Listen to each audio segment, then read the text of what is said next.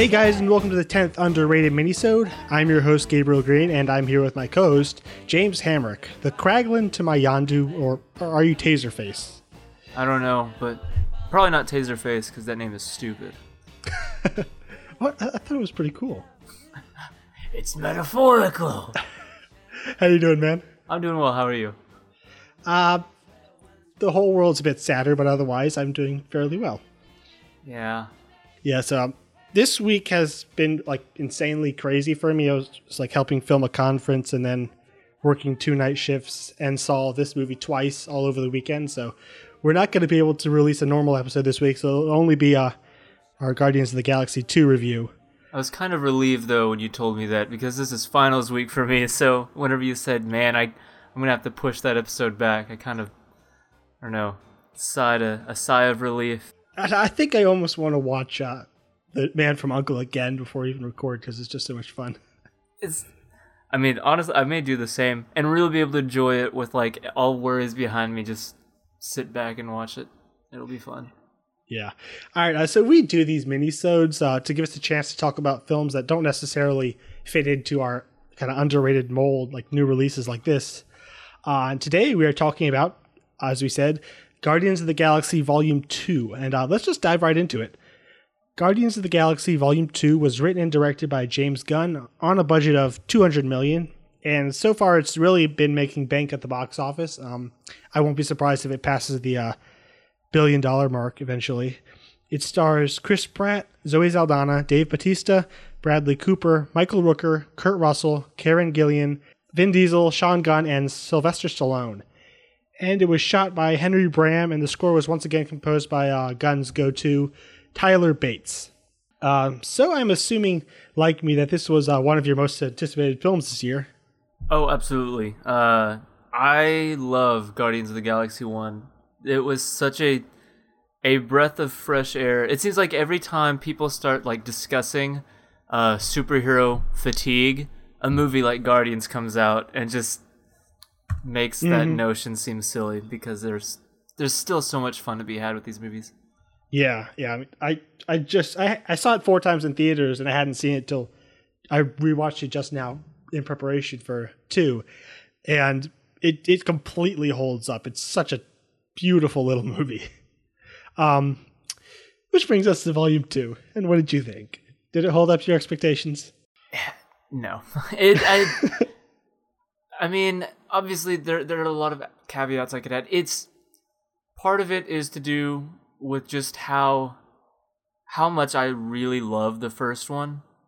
Um, but even with that aside, I just had a lot of weird issues with the humor and with a lot of the technical aspects and stuff, just structure and I don't know. I, I just, it was, it just felt really weird. There were so many, I just was scratching my head from start to finish, wondering what they were trying to do. I, but I guess we'll get to get into that in the main conversation. But overall, mm-hmm. yeah, I, I was a little disappointed.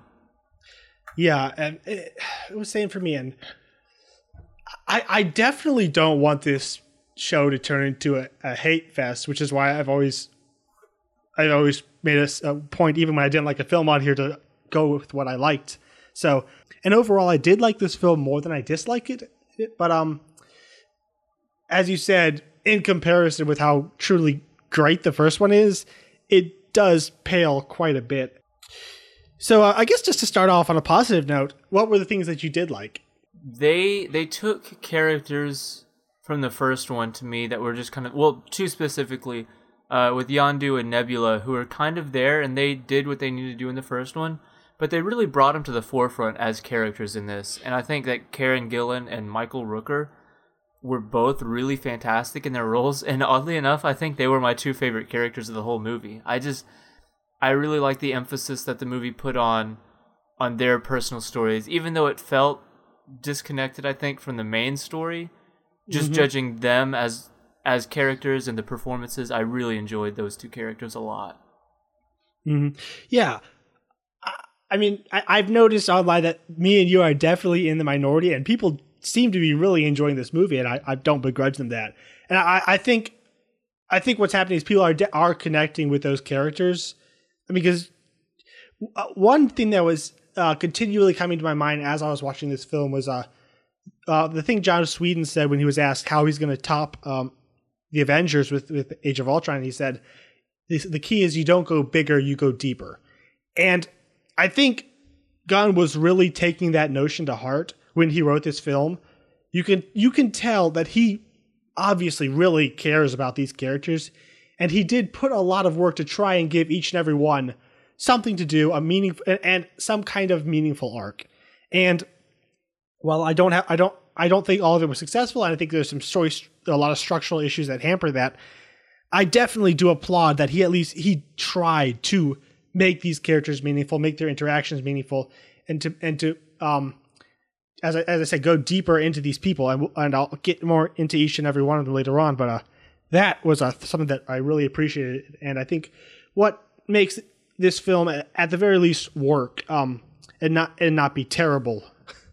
Yeah, it's kind of hard to hate something when the director is clearly so passionate about the characters, uh, and I certainly don't hate it. I like you, I I do like it more than I dislike it, and a big reason is just because they're clearly passionate about this material. Mm-hmm.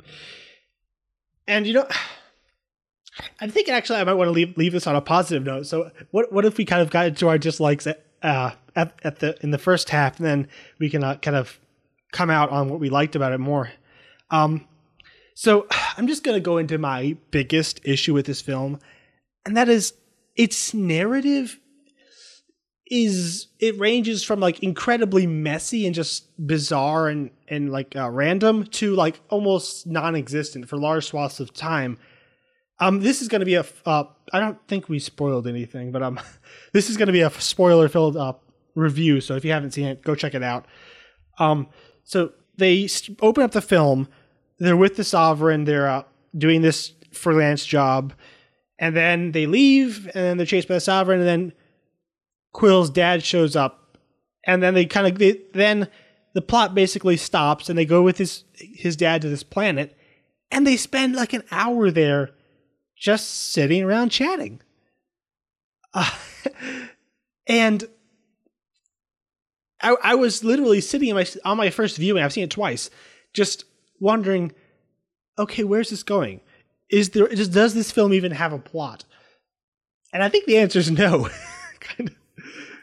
Yeah, I I felt pretty much the exact same way, and I remember being surprised and, you know, once, well, not really surprised, but just kind of confused whenever the climax happens. It just feels like it's. I, I was I was thinking what what happened that led up to this moment? Like we've we've been on this planet for like an hour, and I mean obviously the movie hints at something being off. But it's literally, as opposed to just kind of like slowly revealing through different, you know, discussions and lines of dialogue building up to this moment, it literally just feels like an hour's worth of random scenes and then a climax. That's what the whole movie yeah. feels like to me. Yeah. It's literally just a, a bunch of different scenes which feature different emotional moments of different people and then a climax. You could have started the movie, like the whole... Everything prior to getting on the planet is irrelevant to the climax, and I guess the climax is the plot. If the plot had to be described, it's, you know, I guess Peter learning who his father is and having to stop him. So you could have started, the, like, the movie could have been twenty minutes longer, and you could have found out the twenty minutes before their their trial, or you could have cut it off, or you could have cut off, like, the first half hour and started it there, because it's... It's not a plot that has a, a very beginning and a very end. It's the whole movie is just about this climax, and everything beforehand really there's no reason it belongs in the movie. Yeah, I find it interesting that this film comes right after the Scorch Trials, where we spent a lot of time talking about a tight, focused narrative with meaningful cause and effect that all of it leads toward like an inevitable conclusion. And Maybe, I, I guess a lot of people don't need that in filmmaking. I don't know. For me, that this the story and the how you get there is just as important as as the, the themes and what and what else they're saying. So, and it's it's not just that the plot isn't there; it's that the the the, uh, there are various subplots. There's a subplot of Rocket. He stays with the ship.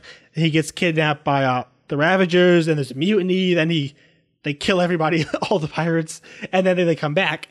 And then there's uh, the subplot of um, Nebula and Gamora trying to resolve their very dysfunctional family. And both of those arcs, I think, are good quality character arcs. The thing is, Ni- they, they have no connection to the other parts of the story, neither from a, a story perspective or a character perspective. For example, Rocket, it, everything that happens with Rocket and Yondu does not influence the story, the main story of Quill and his father, in the slightest.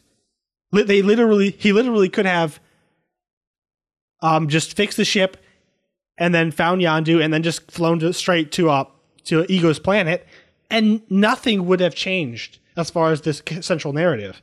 And the same thing with Gamora. She literally goes off into the, into the middle of the wilderness, fights Nebula, reconciles, and comes back. And that doesn't change the, the central narrative at all either. Just these subplots are entirely disconnected. Not, and then they're also disconnected thematically, because Rocket's um, arc, Rocket's arc alongside Yondu, well, I think I, I, I really liked it.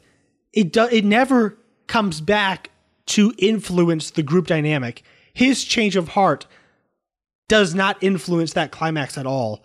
And not only that, we don't even know if he's actually his heart's actually changed. All we know is that Yondu yelled at him, and then it's kind of dropped from there.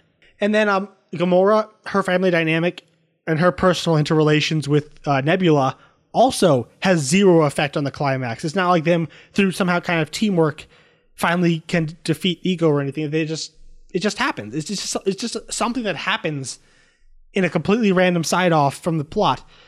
And I guess to contrast that with the original, not the original, the first one, it had such a beautifully tight plot where literally the first scene introduces Quill's arc. Second scene introduces the the plot, the uh, the MacGuffin, and the uh, central storyline. And literally, as each character comes in, they all have their own arcs, but each and every one of those arcs is intricately connected to the main plot. It happens sometime. It, it they're caused by events that happen along the central plot, and all of their changes intimately reflect off of each other, all the other characters' arcs, and it just kind of flows together and intertwines till the climax, which was the, which had been the central plot from the beginning. This one, there's no connection between either the plots or the character arcs. I've, I've been talking a lot. What do you think? Well, I mean, I agree with pretty much everything you said. You know, look, with with the first one, you take out any of the characters' arcs, and the movie suffers for it because, like you said, it's super interconnected. Characters are introduced as they needed to be introduced. And everybody has a goal, and it's, you know, it's it is it is just a very tight and focused narrative. Whereas in this, you could delete, like, Gamora as a character can be deleted from this movie, and with a few rework, like a few little tweaks of the script, the movie doesn't change at all. Rocket mm-hmm. dealing with his anger or whatever, whatever like they were really trying to do with this arc. A few tweaks to the script and the movie stays the same. It was just, and, and like you said, with the whole, the space mutiny going on, that felt like just this, this separate movie that was just happening. It felt like this sing, what Guardians of the Galaxy Volume two just felt like a mashup of like four different movies that are all like okay, but all kind of shortchanged because they all could have been They could, they could have all had a lot more focus put on them, but because it just tried to overstuff the movie with so many different side plots, not one of them truly had, to me, what felt like a genuine solid start to finish. Like, mm-hmm. I liked a lot of the stuff with Rocket, but to me, the way they set up, the way, in my opinion, the way they set up his arc felt weird, with Peter first leaving the... the spaceship, and he was like, "Are you just are you just trying to make everyone mad at you because it's working?" He was still he just he was just being Rocket. To me, that line was only said so that we understand that, like, oh, Rocket is about to go on an emotional journey, and and he and then his arc, like, essentially reaches its climax when Yondu yells at him and says, you know, I know about, or I know you because I am you, boy, which is a great scene. But that's like, that's the end of his whole arc. And mm-hmm. then, like you said, he shows up to the climax feeling just like Rocket Raccoon, the same character we've known.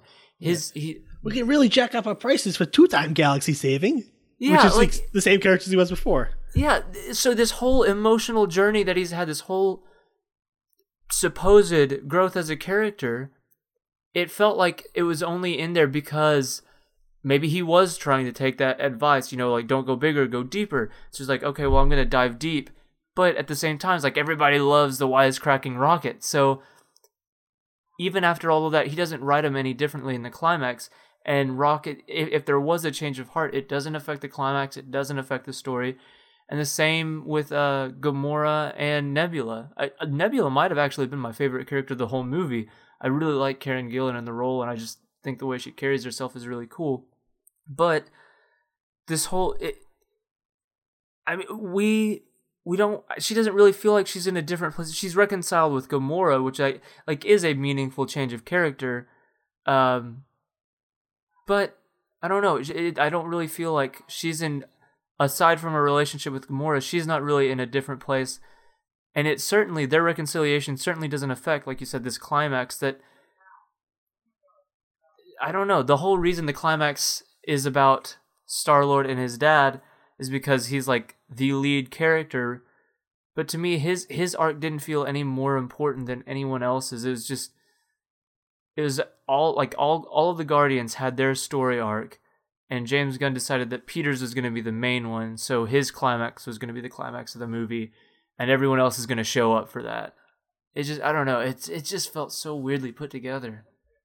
I'm going to give a bit of slight pushback there. I. I do think, um, actually, okay, I think this film does a, something that I really love in sequels, where it continues the arc. It doesn't just like start off and give the characters all brand new problems that weren't set up in the previous film to deal with.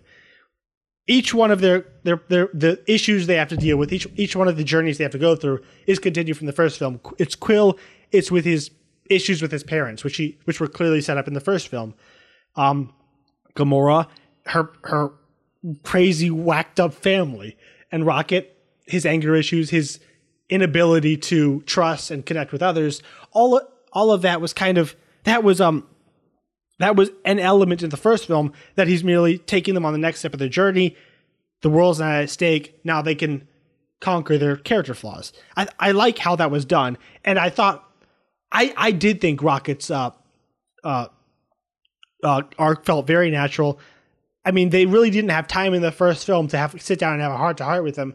So now that I think that now they're a family and a team, his self uh, destructive tendencies would, as we see, cause a lot of problems for them, like stealing batteries from a uh, civilization that wants to kill you. It's just it's stupid.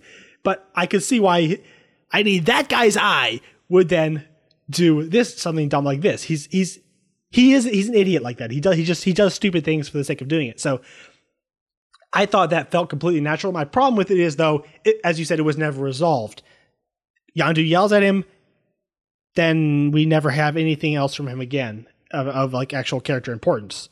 So I like how it, I like how it's set up, unlike you, but I, I also agree I don't like how it's resolved though. Yeah, I think I would have been more forgiving of the way it's set up if. If the team, he and Yondu were like apart from the group for so long that it, it, it doesn't really feel, I would have liked to have seen them as a group dynamic a little bit more before we s- split up and set him on this emotional or story arc. But to me, like it, it feels disconnected from the first and disconnected from this. Like mm-hmm. he's having his own little side adventure. And if he were with the rest of the group and he's having to learn how to how to grow, because if his problem is he, he doesn't work well with others and he he it's hard for him to not anger other people, then you cut him off from the group. That's not how I don't know. It just it didn't feel like that's how he he didn't learn anything. Yeah. Like what did Yondu yelling at him really do? And how did how did getting Peter mad at him at the very beginning set that up in the first place. I don't know. It just it felt really. I th- I think he's he's now found a family, but will his self-destructive and just cynical tendencies take all that away from him again? I think that, I, I think that's a compelling arc. I think that arc is compelling. It's just I, I don't feel like the arc we got in the movie is. I don't think that's entirely accurate of at least what I saw in the movie. Hmm. Yeah. And speaking of the separation, uh, let's talk about Yondu. I mean, I mean, first off, I love Yondu. Uh, just from f- the first film, a lot of people didn't care for him, but I, I, I was like completely blown away by Michael Rooker and just this crazy redneck pi- space pirate who likes little doilies for his uh his captain seat. And he was just so much fun with his arrow and just how how little he cared about anything around him. Um, so I like where they took him. And this film is basically like daddy issues, the movie, all of them, like from Nebula and Gamora to Quill to him, everyone's dealing with daddy issues. And I like that they kind of retconned uh, his kidnapping of Quill and the small events from the first film to make Yondu kind of a surrogate father figure for Quill, since the main, I guess the A plot of this film is Quill's quest for his father. Um, my problem with that though is actually my problem with the whole, the whole Yondu stuff is twofold. First and biggest is that Quill doesn't see Yondu till the last ten minutes of this film. They are not together at all till the last, well, okay, probably about twenty minutes actually, but they literally only come together uh, ha- at the end of the climax, and then Yondu dies. And the dying part also pissed me off, but the fact that they weren't together, and that also Yondu never confronts Ego. Did you notice that? He never confronts Ego as as Quill's father figure. Shouldn't he come and confront his false father figure? I mean, like, just the dramatic potential is all there, but it just seems so kind of muddled that they never brought that. That arc could have been so much better if they had first had some time together. I did love their scene when, as soon as they get back together, they immediately just start bickering, just like, well, that's what you told me, you old doofus. It's just they, they had a really great dynamic. And but the thing with film is that you, when you're telling a story, you need to give time and you need to give build up to things. You can't just have a scene that's really dramatic out of the blue and then expect us to deeply care about it. We need to have, we need to be kind of warmed up to it. And I think an- another issue is in the, the beginning of Yondu's arc, which is another daddy issues thing where he's struggling with his being uh, banished from the Ravagers. Um, I dislike that beginning scene so much because, first off, up until th- it's an incredibly dramatic scene where they come and they banish him. It's like really sad, like, oh, you broke all our hearts. You're, these these things will never happen at your funeral, and you're you're a disgrace to all of us. That's an emo- a really emotional scene, except for the fact that literally one minute ago, I had no idea there were any other Ravagers in the entire universe besides Yondu. I didn't know there were other Ravagers. I didn't know they had a code. I didn't know that Yondu was their adopt was the kind of their adopted child. I don't know what these lights about funerals are. I don't know what any it, this entire context of this conversation is completely new to me. Yet they want it to be a really dramatic scene, but they've never done. They haven't done the groundwork. That scene should have come like at least a half hour in, where they've had some natural exposition, and then and then lead into that scene, because otherwise it's just like. It's just all this information being thrown at me, and you're expecting it to be dramatic when nothing, nothing, when none of that information existed beforehand. Yeah, they. It's like they had ideas as to where they wanted all of these arcs to end, but they didn't know how to how to set any of them up, and so they just they wrote these beginning scenes with the intention that we're all going to instantly care. And I mean it. Like you said, it seems like most people are really enjoying this movie, so evidently just a lot of people did end up caring. But for me, I was in the same boat. These other Ravagers are, like, introduced. I didn't know they existed. And when he's saying, you you broke all of our hearts. First of all, who are you? I yeah. First of all, who who are you? And then I liked Yondu from the first one, but I wasn't really emotionally invested in him. So seeing like this guy say all these things to Yondu, to, I like okay, he was the pseudo antagonist of the last movie up until a certain point. Like I, I, I liked him, and I liked Michael Rooker, but last time he was threatening Quill's life. That was like his last moment with our heroes. Yeah. So it to me, it's to to take this guy who is like the an, a, a partial antagonist of the last film and start off this way as if we're supposed to be like, oh man, Yondu. It's like, so wait, now now the movie is asking me to root for him as if he's the, the good guy now, but you haven't given me a reason prior to this scene to see him as the good guy, so that I should be on on his side and feeling sympathetic for him in this conversation. And then, like you, I had big issues with the way they handled uh, the whole father-son dynamic with uh, Peter, because I like I think the idea of him being like this adopted father who's just can, been kind of rough, like who's been soft on him, softer than anyone else, and no one really kind of knows why, but it's because he kind of looks at him as this son. It's it's a it's great for story, but it does. There's no build up to that to that climax in the death scene, like to their reunion.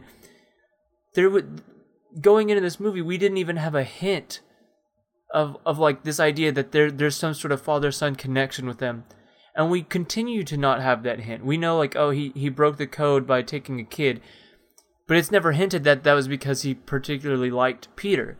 We're we find out at a certain point that he considered him a son.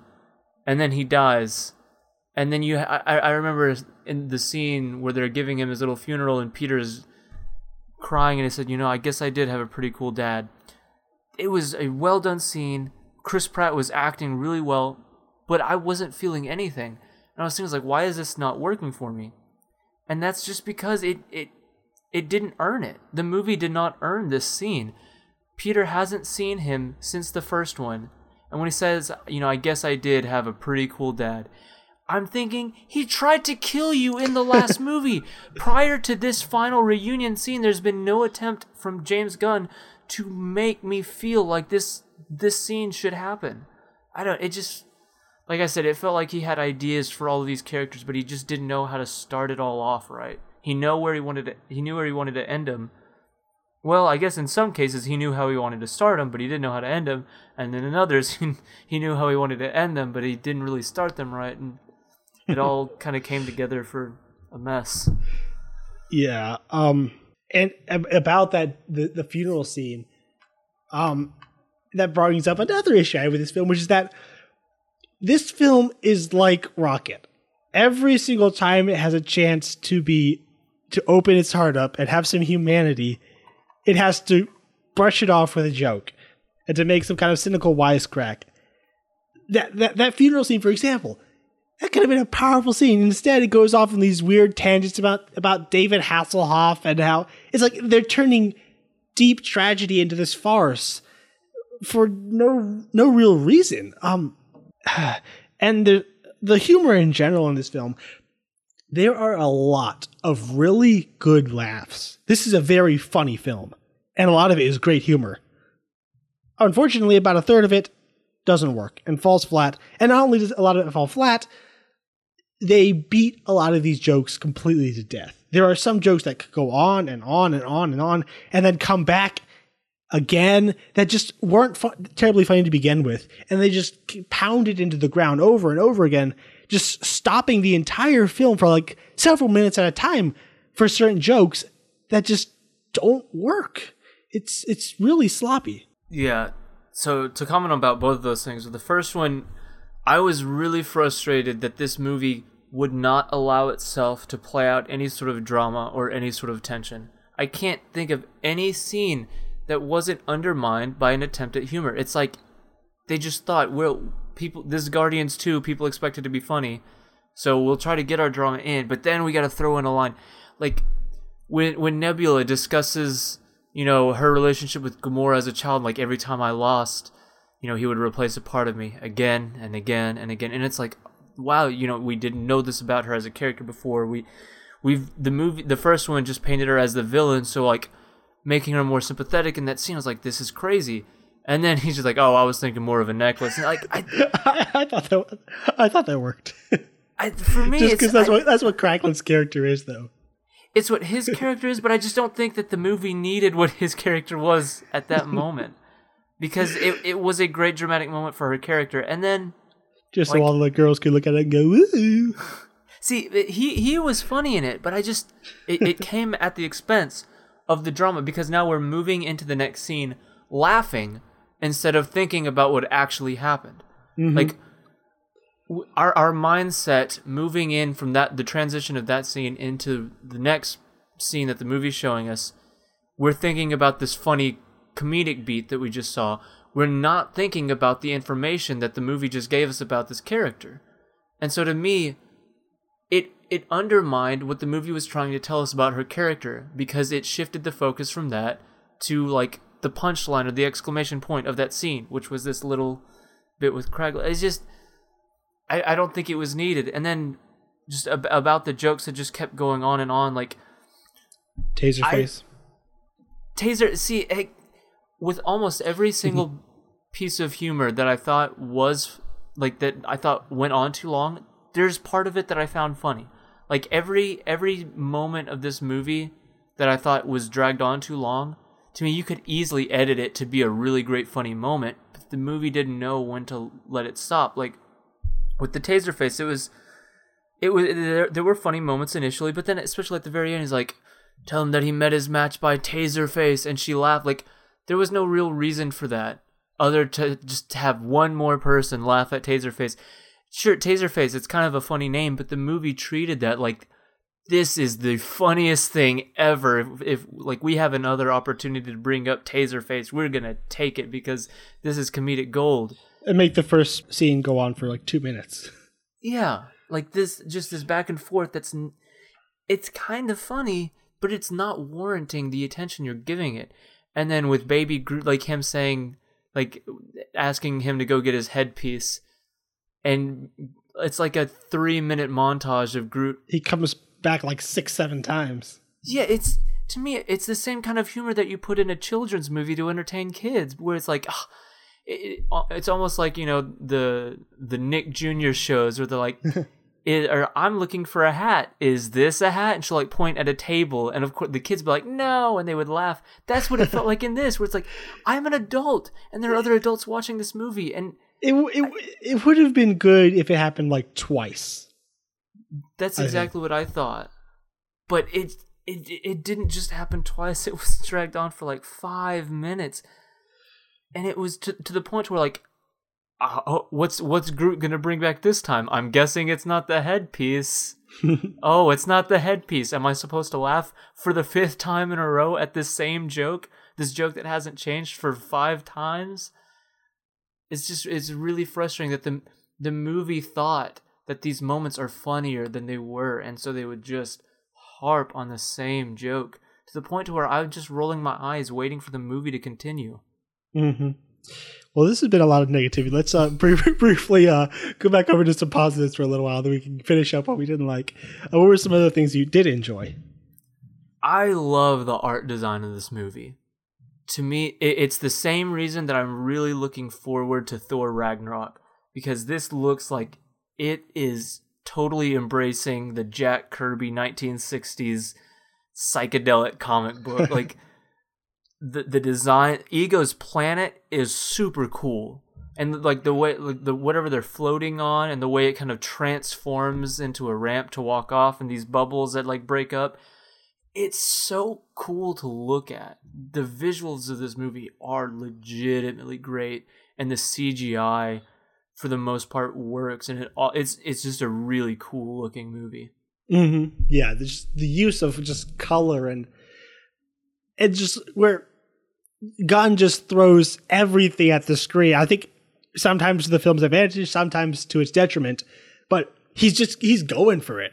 And just the, the pictures he paints of space or a planet or a race, it's all just, it's never boring to look at. There's always something interesting to see. It's always visually engaging. The whole film just pops. It's a really gorgeous looking film.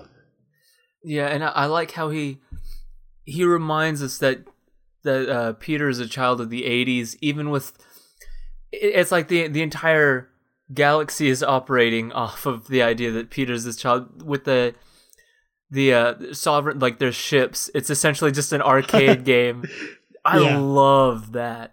And then uh, as they're they're making like the twenty-seven jumps or however many it was, and we pull out, and it's almost just like pinball as they're going through, and even the sound effects, and and, and then of course Peter just turning into a giant Pac-Man going at his father. Like that really worked for me because you know when he, he's first told of what all he's capable of, he's like, man, I'm gonna make some weird stuff.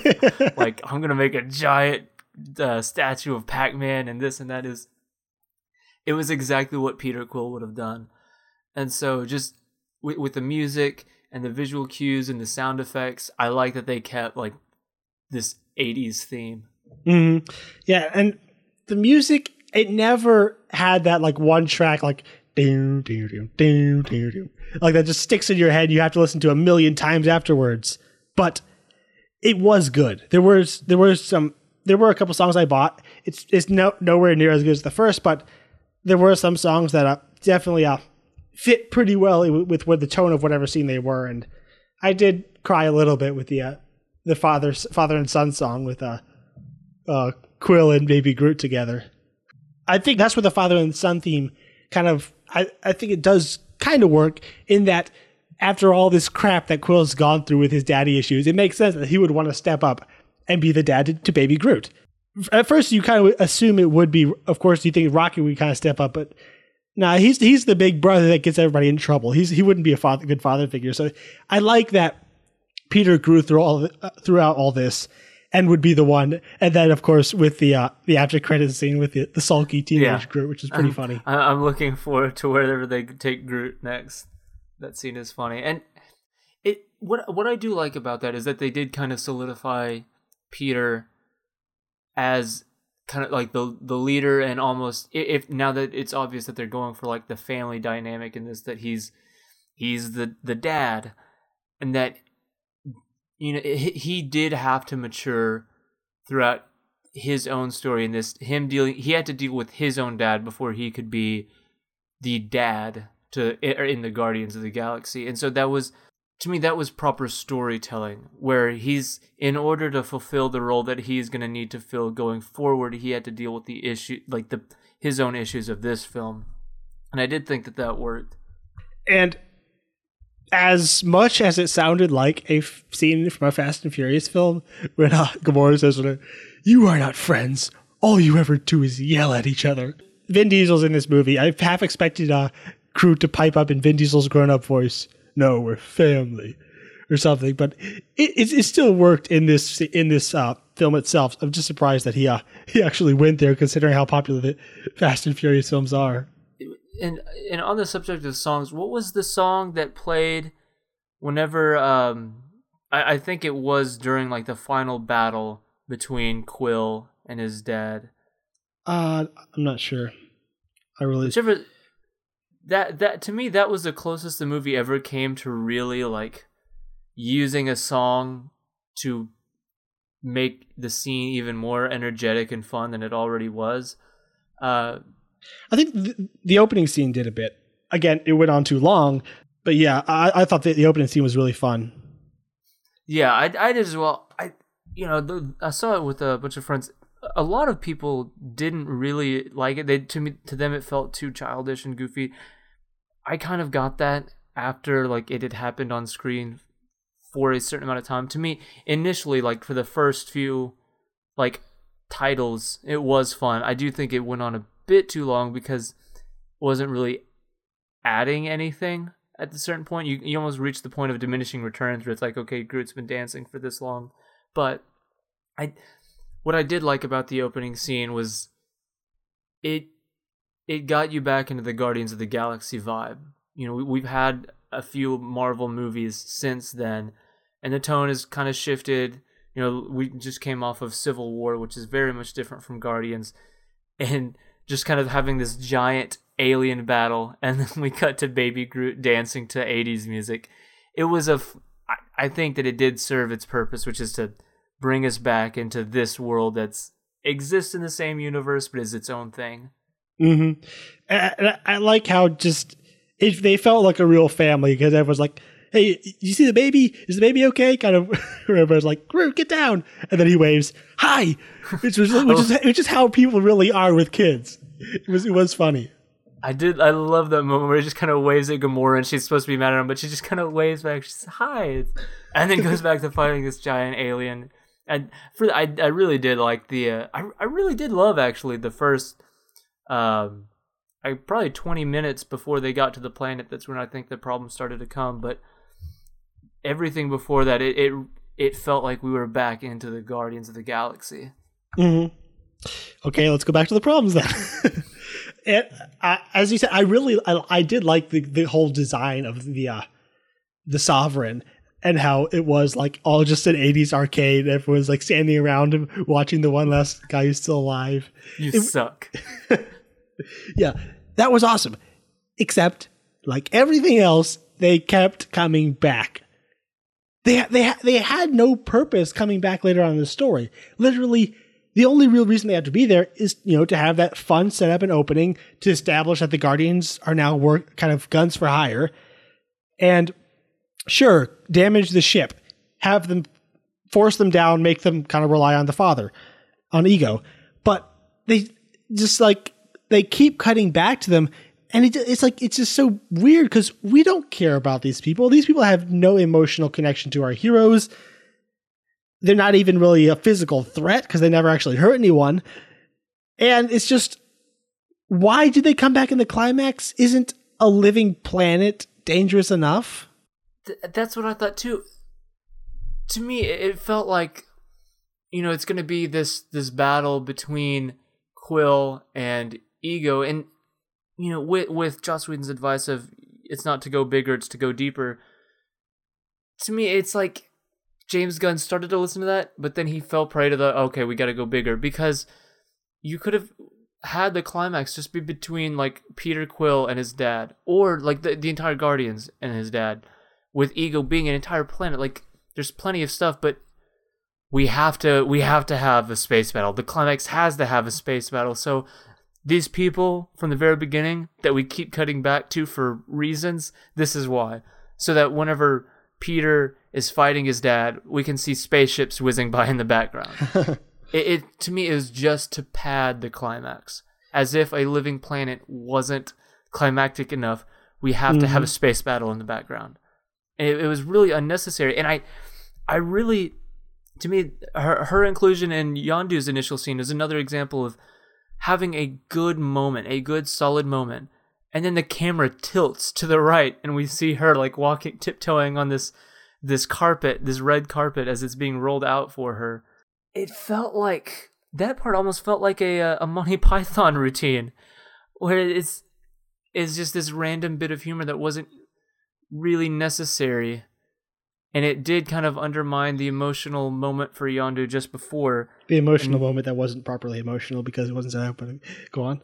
Yeah, th- this moment that already didn't quite work because it wasn't set up in the previous movie has now been further undermined by having this silly gold alien who shouldn't even be in the movie tip-top or tip-top tiptoe on this carpet being rolled out for her because I don't know.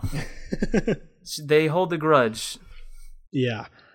And I have a lot of things written down, but I guess uh, to wrap up, um, I guess I'll combine my two last dislikes. Uh, one is that, uh, honestly, I found the entire climax kind of boring. Um, first and foremost, simply because there wasn't a lot of emotional stake. I mean, sure, I did love the moment when Uh, Ego reveals that he killed his mother, and just Quill instantly pulls his gun and just blows him to bits. I think that, that that's a great reaction, says a lot about his character. But after that, there was like there was like almost no emotional connection between the two, and not having a confrontation between the two father figures, and not having the, that relationship play out, there wasn't a lot of emotional stakes. And then once Yondu turns into his planet, a planet's it's an interesting idea, but it's a very boring villain. It's just, it was just a lot of C G I just thrown at the screen, and just, it never it ne- never felt tangible or real. And we were talking about in the Scorch Trials about well-paced action where each scene leads into another. This had none of that. It was just kind of just went on and on, and things happened, and the other things happened. It was just blah, just vomited on the screen. And there just was never a sense of danger in ever in the film. Unless you're a bad guy, you're fine. If you're a bad guy, you're going to die in horrible, gratuitous ways. But if you're one of the good guys, no one gets hurt at all, ever. Like, literally, Drax is dragged through a mile of forest, bouncing off tr- every tree, and he he stops and laughs. It's like, there's there's no physics, there's no there's no danger, ever. And the entire climax, not a single one of our heroes gets even mildly injured. Uh, it's just, you need to have a, set, a sense of threat. There's a, a, literally, a, a jo- they're fighting a planet that can do anything, and no one gets hurt. Why? Yeah, and and to me, the battle should have been, apart from them turning into these giant monsters, or him turning into Pac-Man and him turning into this giant rock monster, apart from that, there was no... You you have a villain who can just do essentially whatever. He's, like you said, a lowercase g, God. And he's a planet. And you, you don't do anything super visually interesting with that. It's the same criticism I had of, uh, of Green Lantern, where it's like, this guy has this ring that could do whatever he wants, and he makes like a boxing glove and a machine gun. Like, that that's the range of your creativity. Uh, and then my biggest complaint with the climax was the exact same complaint I had with Suicide Squad, where it's, this movie has been fairly self-contained to one location, not broad. It is, con- and it, not even just self-contained in terms of area, but also contained in terms of characters and story. It's about these people. We get to the climax, and all of a sudden it's like, well, now we're going to go huge with it. So in Suicide Squad, when it's cutting to this, these lightning bolts cutting battleships in half, it's like, uh-oh, look at how powerful the villain is. Like, you're, you're supposed to fear this villain, and we're going to show you that by having this big destruction that feels disconnected from the rest of the movie. And so, you, uh, like, people died. In case you didn't know that this was the bad guy, here's some, you know, random bits of carnage. And then in this, it's like, uh-oh, we're cutting to these other planets with these these blue blobs.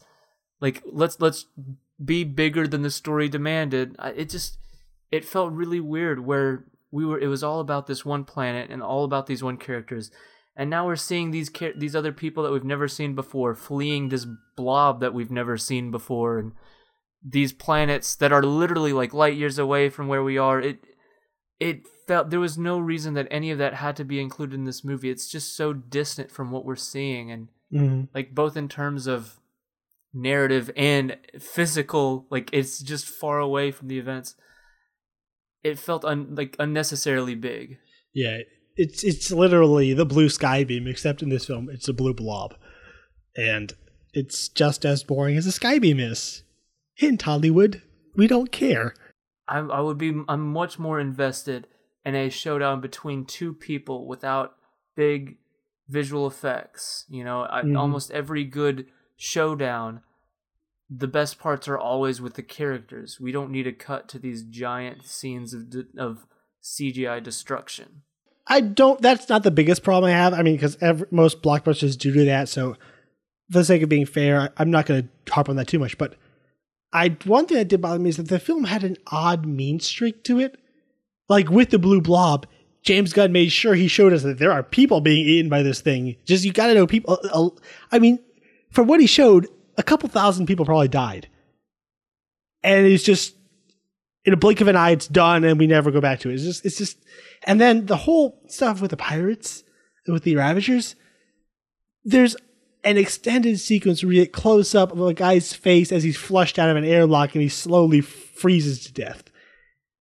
Why?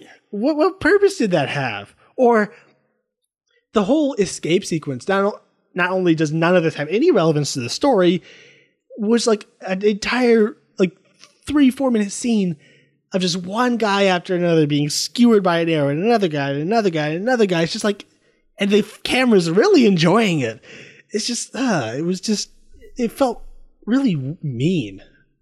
For me, I, I was I'm more forgiving of like the people dying, the blue blob, because to me, an issue I've had with Marvel is they're always willing to show destruction, but never the actual like lives lost. It's like, oh, oh look, this car blew up, this building fell down, but everyone's fine. That person missed the rubble that fell. At least here, he's like, no, whenever big things happen, people do die. That's why you want it to stop. It's not just about damage to property. Um, so I'm okay with that. But with the scene with the Ravagers, first of all, showing like all of the bodies flying and being frozen, that was just tonally disconnected from the movie. Where it's like, this movie's been so fun and upbeat, and now they're like throwing people from an airlock.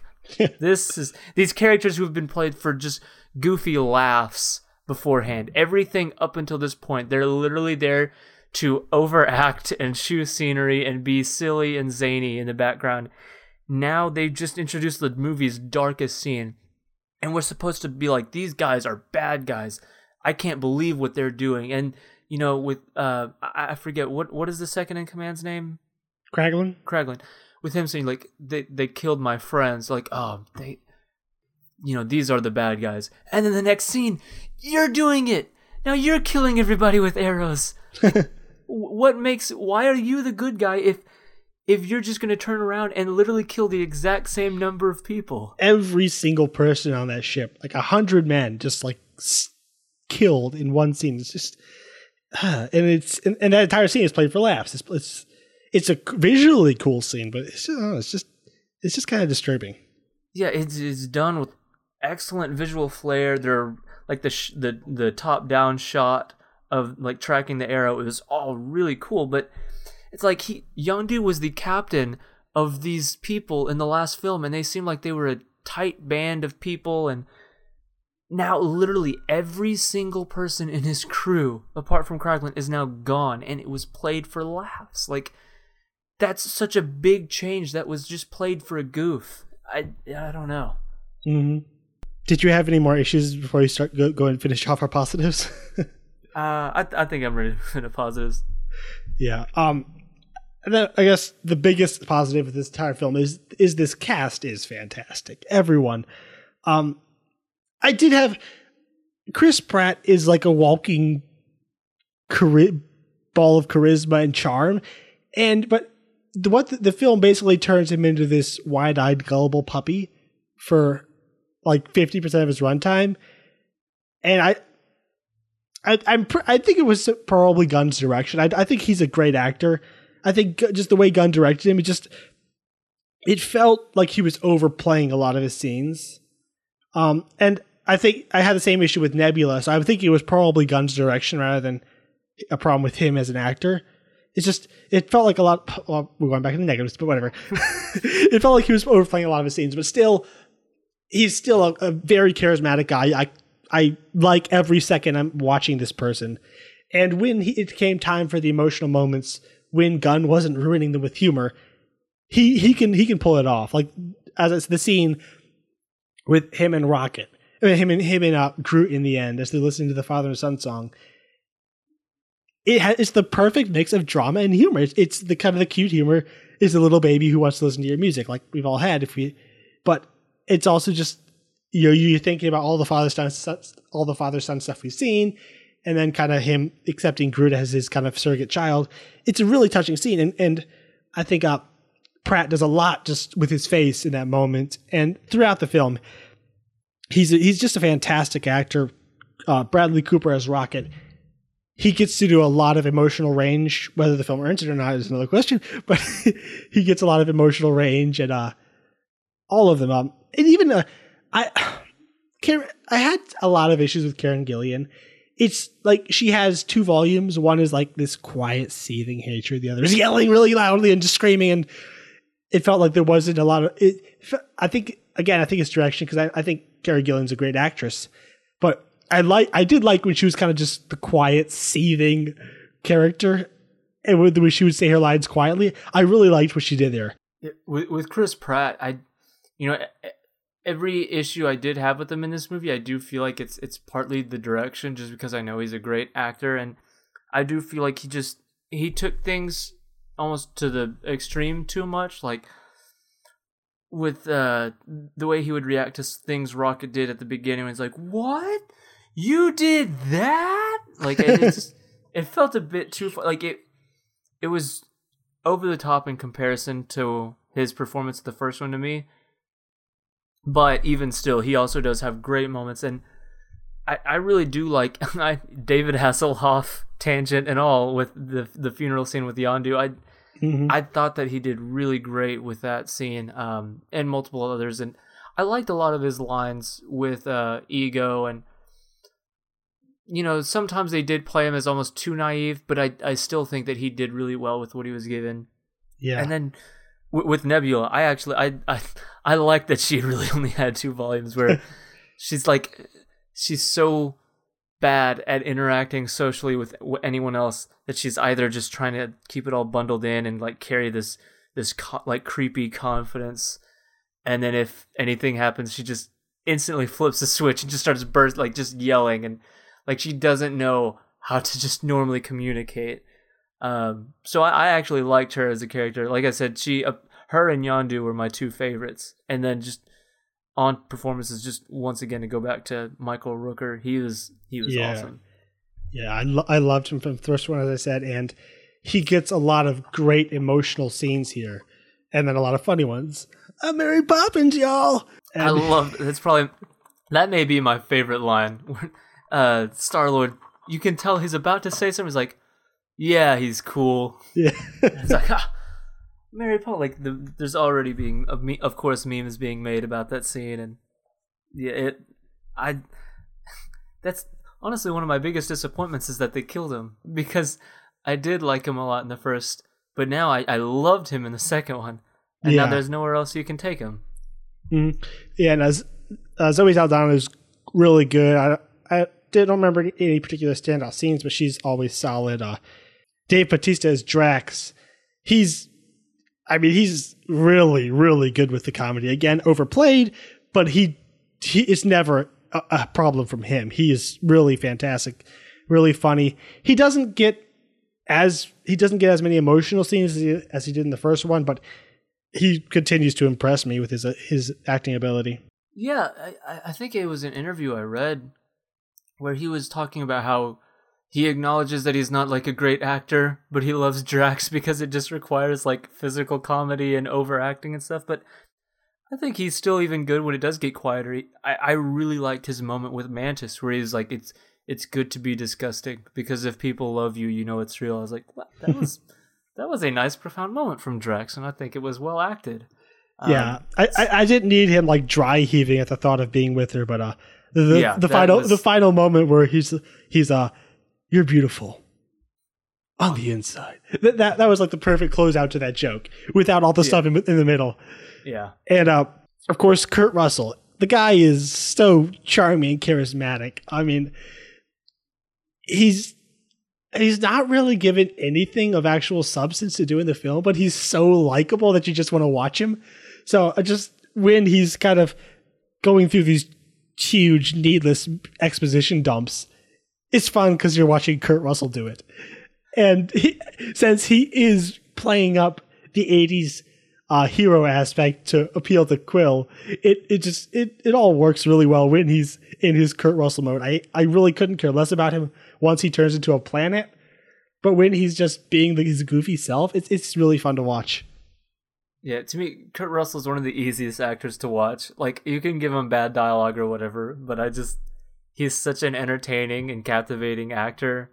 Um, so that, like, when he... It's just a five-minute, you know, monologue about this this whole thing that we've never heard of, like, with him and his whole plan. It's Kurt Russell delivering it, and it's it's entertaining, and he's... clearly enjoying his the, like his part in this movie, and there's there's really no way you can complain about him as an actor in my mind. And finally, I think the guy that actually gave me my most emotional moment in the film, Sean Gunn as Kraglin. I, I he we had a very small role in the first one, but I always loved his line, "Cam's got to teach," and now they he is such a fantastic physical performer, and he just. He has like little flashes of comedy through the film, but also that that moment in the end when all the Ravagers show up at the fireworks and he just like goes yes and does his salute. That that was the most emotional moment in the film for me, just because because you knew about his loyalty even from the first film, and now to see that his his his boss got his due, it was it was actually quite touching. Yeah, I I did like his character a lot, um, and I liked that moment because to me, it was earned. Like he had a really good own like personal arc in this movie that had a, a good beginning and end with he. accidentally started this mutiny. You know, none of this was his intention. He's just unhappy with the way certain things are happening. And then you're like, I, like, you know, when he gives a line about how they killed his friends and he, he feels bad for everything that he's done. And he gets his, essentially leads to a situation that causes Yondu to die. And then he sees that even though he died, he was like, by dying the way he did, he was accepted by the Ravagers. And so he, he gets that moment to be happy. That was a great moment in the movie. Yeah, and I, I hope they give him a bigger role in the future. It's always fun seeing him pop up in all of James Gunn's films. He, he should work more. All right, so I guess I think about time to move into our final thoughts. So you want you want to start? Yeah, so this movie I found to be good, but it, it didn't come close to the high that the first set.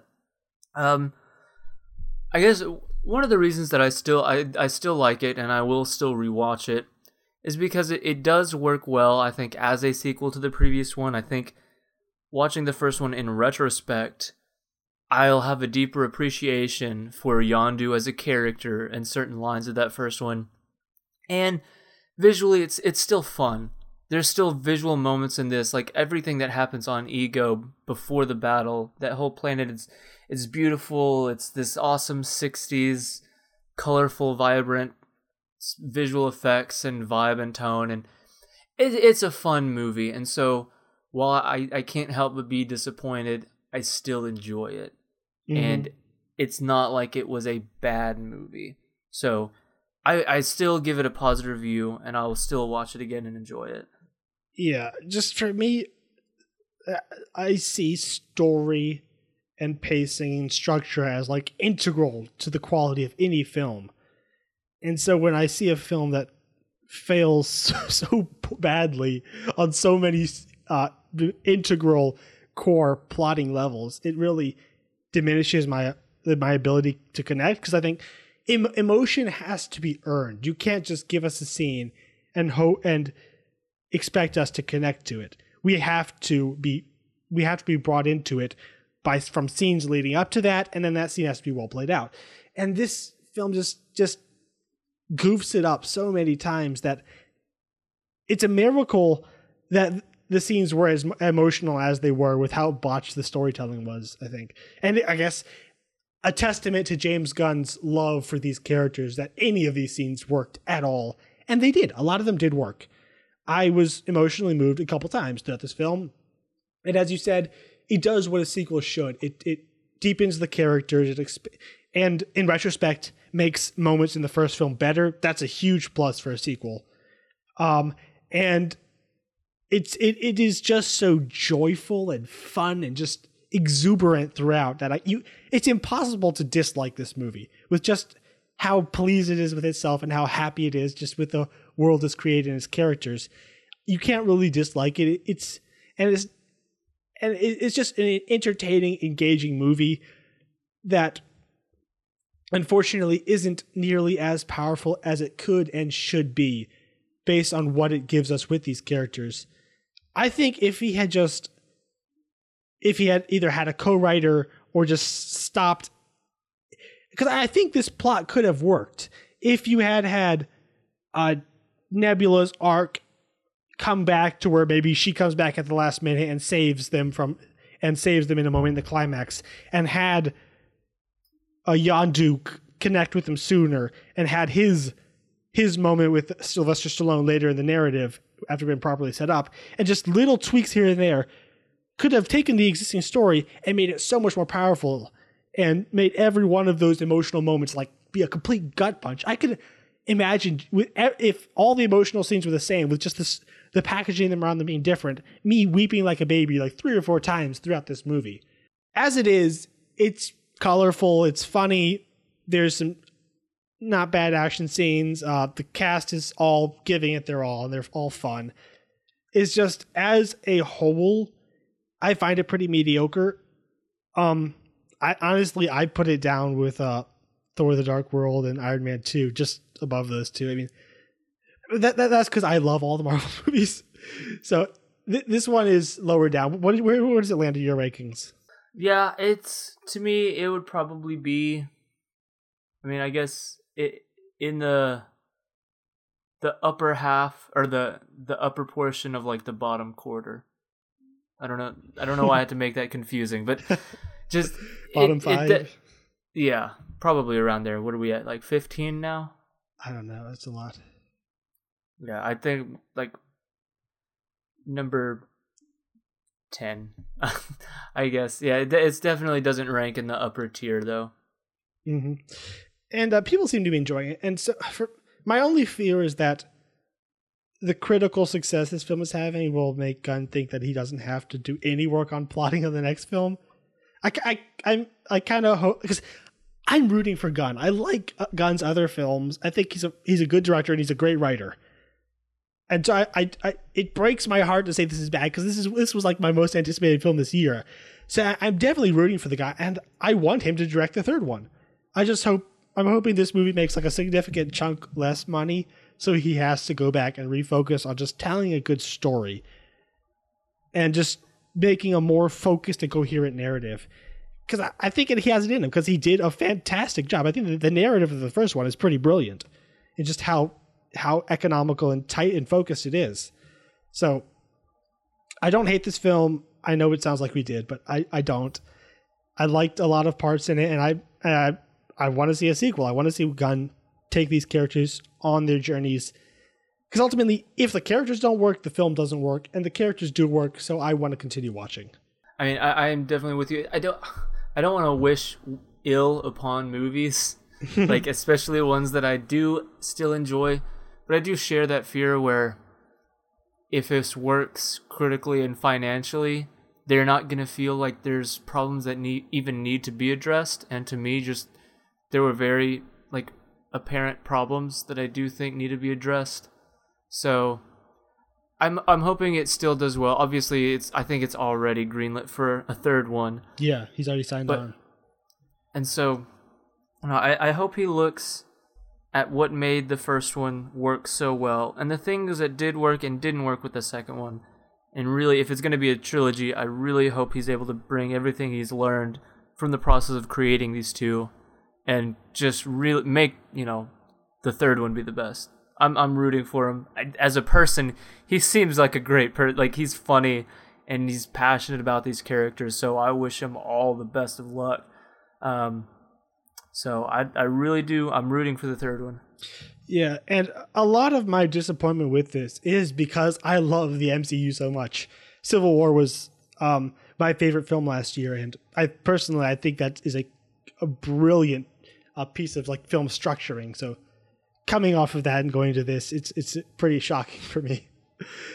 Uh, yeah.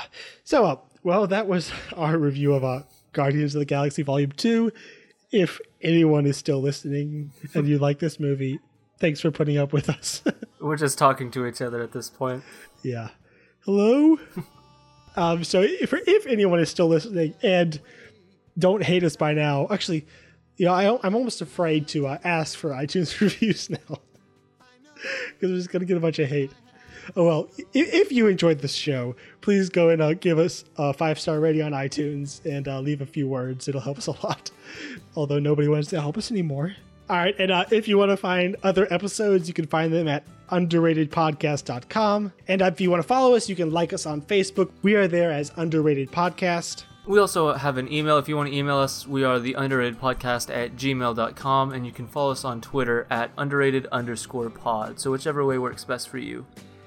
All right, and uh, uh, next will be our regularly scheduled episode, which will be Man from Uncle, to uh, match up with the coming release of King Arthur: Legend of the Sword, which I'm excited for in spite of myself because I love Guy Ritchie. So I, I am definitely looking forward to talking about that. That will be a very much more positive review than this one. was going to say, if you like that movie, then definitely listen to this one, because I am going to have almost no notes on my negative portion of the movie, and I'm just going to talk about how much I love it. Yeah. And if you haven't seen it, do yourself a favor and go watch it. It's one of the funnest movies I've ever seen. All right, so uh, we hope you enjoyed this mini-sode review of Guardians of the Galaxy Volume two, and we will see you later. See ya. All the times that I've cried, keeping all the things I knew inside. It's hard, but it's harder to ignore it. If they were right, I'd agree, but it's them they know, not me. Now there's a way, and I know that I have to go away. I know I have to go.